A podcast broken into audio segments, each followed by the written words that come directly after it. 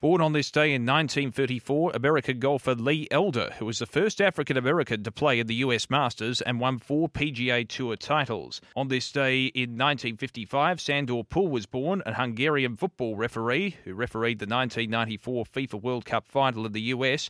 And born on this day in 1964, Australian golfer and broadcaster Brett Ogle, who won two PGA Tour titles. As we mark births, deaths, and marriages for Tobin Brothers Funerals celebrating lives, visit tobinbrothers.com.au.